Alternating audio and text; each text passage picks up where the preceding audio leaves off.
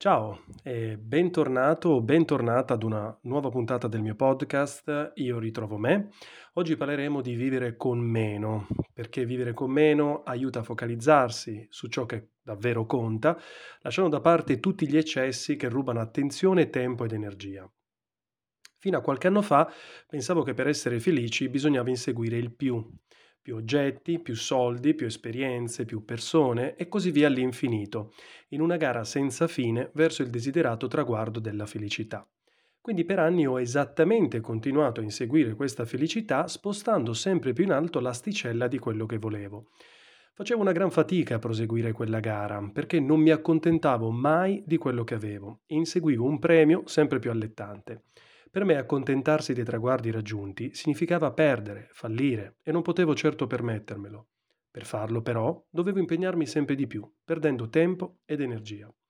Ma mentre accumulavo di tutto, non mi rendevo conto che stavo solo facendo una conta. Non mi interessava sapere cosa stavo accumulando, perché lo stavo facendo e soprattutto se lo desiderassi davvero. L'unico obiettivo era aumentare tutto sempre di più.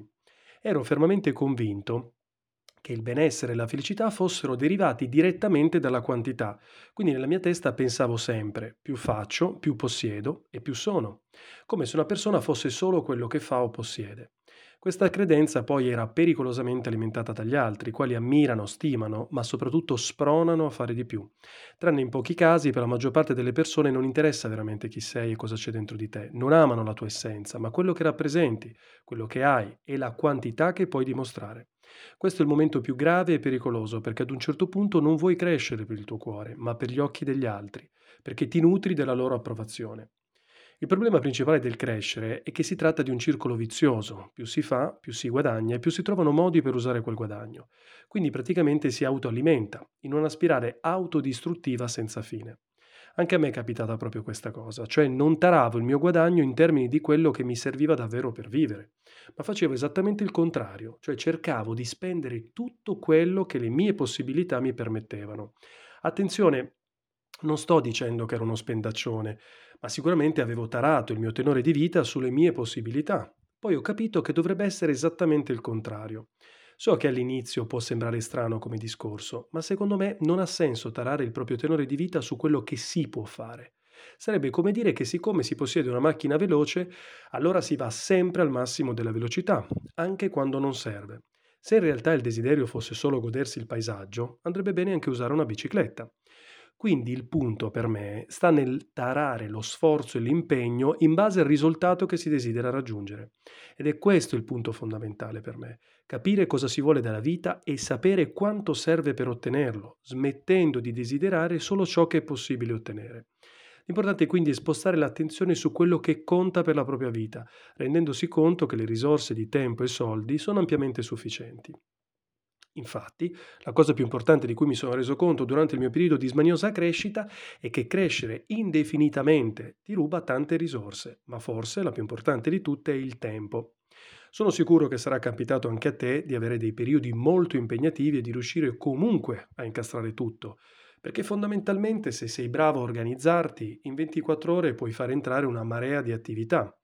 Capitava anche a me e non mi chiedevo mai se fosse giusto tentare di farle tutte o se forse avrei potuto rinunciare a qualcuna, quindi non pensavo all'importanza del tempo. Quindi mi ritrovavo a non avere tempo per nient'altro, soprattutto per me stesso, perché dovevo solo andare avanti, come un treno lanciato a folle velocità. Usavo il tempo come i soldi solo perché era a disposizione, ma questo non voleva dire usarlo sempre a, ca- a casaccio.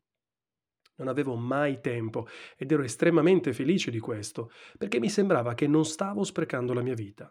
In realtà era esattamente il contrario, proprio perché era piena di impegni che non volevo, ma credevo fossero obbligatori per una vita felice. Non parliamo poi del tempo libero, praticamente inesistente. Anzi, oggi preferisco chiamarlo tempo vuoto, perché il tempo dovrebbe sempre essere libero, perché siamo persone libere e quindi il tempo a nostra disposizione è libero di essere utilizzato come preferiamo. Ma quindi nello specifico, in cosa consisteva questa crescita continua? Semplicemente nell'accumulare tutto indistintamente. La cosa che accumulavo di più erano gli oggetti, tenevo da parte qualsiasi cosa perché credevo che mi potesse servire un domani per chissà quale motivo. Quindi avevo cassetti, mensole, mobili, pieni zeppi di ogni cosa. L'armadio scoppiava, ero arrivato ad avere la bellezza di circa trecento t-shirt.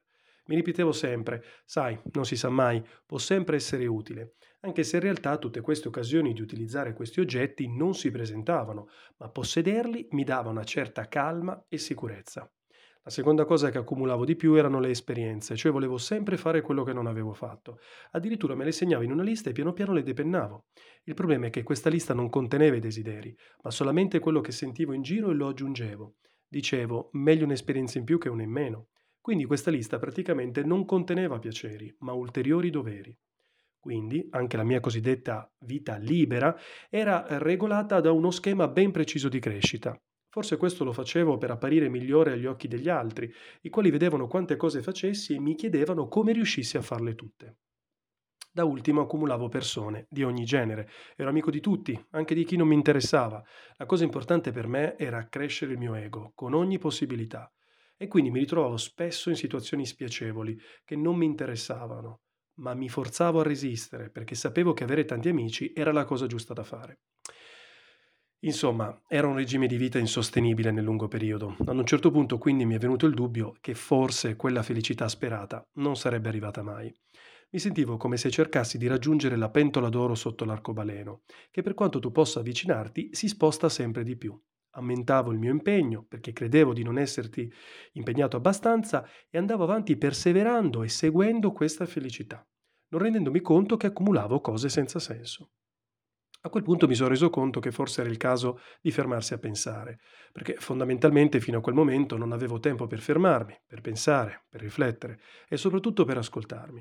Ho iniziato quindi un percorso di psicoterapia che mi ha messo davanti a tutte le mie scelte passate e mi ha aiutato a capire se quello che avevo lo desiderassi davvero. È stata durissima, perché ho cominciato a mettere in dubbio tutto quello che avevo costruito fino a quel momento, il lavoro, la casa, gli amici, gli oggetti, tutto messo in discussione. Volevo capire se erano cose che desideravo davvero o se erano semplicemente bisogni indotti.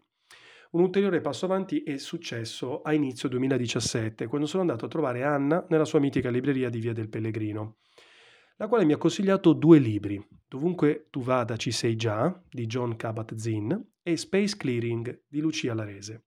È stata la prima volta che sentivo parlare di consapevolezza e di liberarsi dal superfluo. Anna è stata lungimirante, aveva già capito che la mia vita era troppo densa e dovevo fare chiarezza. Ma la svolta vera per quanto riguarda l'accumulo è arrivata a luglio, sempre del duemiladiciassette, quando la mia ragazza mi ha consigliato di vedere un documentario sul minimalismo. È stato scioccante e folgorante allo stesso tempo e ho capito subito che era quello di cui avevo bisogno. La notte non ho dormito e alle tre del mattino mi sono alzato per mettere sul tavolo tutti gli oggetti che non volevo più. Nel giro di qualche giorno il tavolo era vuoto, con tutti gli oggetti sistemati. Mano a mano che davo via mi accorgevo che c'erano altre cose che prima non avevo notato, perché sommerse dalle altre. Avevo la casa, la cantina e il box pieni, non ci si poteva girare e finivo quindi con l'utilizzare sempre le stesse cose che erano a portata di mano. Ma quindi, dove li ho messi tutti quegli oggetti? La prima cosa è tentare di venderli, perché spesso sono oggetti tenuti molto bene, che hanno ancora un valore e siccome quel valore è stato pagato con soldi, lavoro e tempo, è giusto che qualcosa torni indietro. Inoltre, le persone apprezzano di più quello che comprano, quindi questo farà sì che quegli oggetti verranno trattati bene, riducendo il rischio di venir buttati. Se sei di Roma posso consigliarti un posto fantastico, si chiama Emporio cinquecentonovantuno e mi ha svoltato la vita, perché oltre a vendere quello che non uso più posso comprare ad un prezzo accettabile quello che mi serve per davvero, prendendolo da persone a cui non serve più. È come dare una seconda possibilità agli oggetti, una seconda vita, e per me questo è bellissimo. La seconda fase è quella di donare, quindi se alcune cose non sono vendibili si possono donare e farle rinascere nelle, na- nelle mani di una persona che ha bisogno. Questa persona potrebbe essere un caro amico che riceve un dono speciale perché non è comprato per un'occasione in particolare, ma è una parte di te che ti ha accompagnato per anni e che ora vuoi che prosegua il suo percorso con lui o lei. Inoltre questa persona potrebbe chiederti maggiori informazioni su questo processo e quindi innescare un circolo virtuoso di riduzione degli oggetti nella sua vita. Oppure si può donare alle migliaia di splendide associazioni che raccolgono beni da ridistribuire a chi ha più bisogno di noi. In ogni città ne esistono, basta solo cercarle. Da ultimo il passaggio del riciclare, che deve essere veramente l'ultimo passaggio, l'ultima spiaggia, perché anche se non è come buttare, per trasformare gli oggetti serve un nuovo sforzo da parte della comunità e quindi è meglio vedere le prime due strade della vendita e della donazione. Se proprio bisogna scegliere questa strada, allora in ogni città si possono cercare le isole ecologiche comunali che accettano tutto e lo dividono in base al giusto smaltimento. Una volta fatto tutto questo, non volevo ricadere nei vecchi errori e quindi da quel giorno penso bene prima di comprare, perché se lo facessi di nuovo, senza pensare, farei ripartire il processo da capo. Inoltre, l'acquisto di beni con la relativa nuova produzione ha anche un costo ambientale enorme e per questo ti invito a leggere un bellissimo articolo di Anna Maria Testa che parla di come gli oggetti abbiano superato il peso di tutti gli esseri viventi della Terra. Insomma, ho continuato così per settimane, ma non mi bastava solo occuparmi degli oggetti, volevo saperne di più su come alleggerire anche la mia vita. Allora ho iniziato a informarmi, a leggere tanto, soprattutto a leggere saggi, e mi sono imbattuto in tante storie di persone che utilizzavano il minimalismo e l'essenzialismo come stile di vita, ma non per fare una vita con rinunce e senza vitalità, bensì esattamente il contrario. Come gli oggetti superflui nascondono quelli essenziali, così nella vita ci sono una marea di cose che nascondono quello a cui si tiene per davvero. Allora leggendo ho iniziato a fare tanti esperimenti, provavo tutto quello che provavano loro e non mi sentivo più solo in questo strano cambiamento di vita. Oltre a leggere ho iniziato anche a scrivere ogni mattina le pagine del mattino, perché volevo segnare tutte le mie impressioni, tutti i miei progressi in questo cambiamento, che riguardava soprattutto il minimalismo. È stato bellissimo vedere tutto quello che ho messo in atto negli anni, partendo da una vita fatta di eccessi a una vita molto più semplice. Credo sia bellissimo rivedere le vecchie pagine per rendersi conto di tutto ciò che è stato fatto e avere nuova forza per proseguire nel cammino. Naturalmente non è sempre facile, ci sono tanti ostacoli e difficoltà nel cammino. Annotare soprattutto quelli mi ricorda di tutte le sfide superate. Non è stato un cambiamento facile. Ci sono voluti anni, tanti ripensamenti e sofferenza, ma a distanza di tempo riconosco che è stato un nuovo inizio, fondamentale per me, perché mi ha avvicinato alla vita che vorrei vivere. Anzi, prima di avvicinarmi ad essa, mi ha permesso di capire quale vita vorrei, perché ora la nebbia delle distrazioni si è diradata. Ecco quindi una piccola descrizione di come cerco di vivere oggi, di come vorrei continuare a migliorare in, in futuro. Al momento possiedo pochissime cose, la cantina è vuota, il box è vuoto, la casa ha pochissimi oggetti e questi pochi che resistono hanno uno scopo ben preciso di utilità presente. Mi servono quotidianamente oppure mi danno gioia, tutto il resto non c'è più. L'armadio è vuoto, ormai uso un settimino con sette cassetti dove faccio entrare tutto quello che mi serve, la scrivania è sempre libera, il balcone è sempre vuoto. Insomma, avendo pochissimi oggetti metto in ordine in un lampo e pulisco subito, quindi guadagno tempo. Avere pochi oggetti e desiderarne ancora meno mi permette poi di vivere con poco. Prima non annotavo le spese, quindi non saprei dire esattamente quanto spendevo e questo era gravissimo perché non sapere quanto si spende vuol dire non sapere dove finisce il tempo lavorato. Dopo aver letto il Kakeibo, su suggerimento della mia ragazza, ho iniziato ad annotare tutte le spese. Il solo fatto di annotarle mi ha fatto iniziare a spendere con più consapevolezza. Sembra una cosa difficile perché le spese sono tante, ma proprio perché sono tante che si dovrebbe iniziare a tenerne traccia. Ora riesco a segnarle tutte con agilità perché sono veramente poche e calcolate. Non è una cosa da tirchi, è un modo per rispettare se stessi, non dimenticando il tempo prezioso usato a guadagnare i soldi. Avendo meno spese ho potuto cambiare lavoro, lasciando il lavoro da ingegnere ben pagato, ma che non mi dava la soddisfazione sperata. Non è stato facile, perché tutto il mio percorso di studi era improntato al lavoro che facevo, ma non ero felice. Per caso un'amica mi ha introdotto al mondo del turismo, ed in particolar modo delle case vacanze. All'inizio è stata dura, ho dovuto imparare tutto, ma con il senno di poi posso dire che è stata un'esperienza fantastica. Potevo stare in giro tutto il giorno e incontrare tantissime persone da tutto il mondo, migliorando la lingua inglese e soprattutto ricevendo preziosissimi spunti di vita da centinaia di persone da tutto il mondo. Ho imparato inoltre a conoscere Roma, a vederla con occhi diversi e non considerarla solo uno sfondo mentre andavo in ufficio. Insomma, ho iniziato a vedere tutto con occhi diversi, perché la mia prospettiva era radicalmente cambiata. Da ultimo, non avendo più la maggior parte del tempo occupata dal lavoro d'ufficio, ho iniziato a scegliere bene cosa volessi fare e mi sono ritrovato ad avere una marea di tempo veramente libero. All'inizio non è stato facile, perché avevo ancora molta ansia da prestazione, volevo sempre fare qualcosa senza stare con le mani in mano. Come ho detto all'inizio, per me fermarmi significava fallire. Con molto impegno, piano piano, mi sono liberato da questa brutta sensazione che mi accomunava ad una macchina che deve funzionare e non ad un uomo che vuole vivere.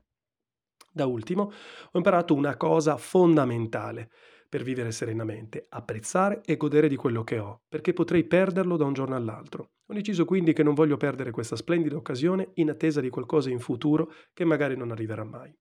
All'inizio dell'articolo avevo scritto che tutto era partito da questo mito del più. Ora ti posso dire che anche il meno non è poi così male. Ti ringrazio per l'attenzione, ti saluto e ci sentiamo alla prossima puntata.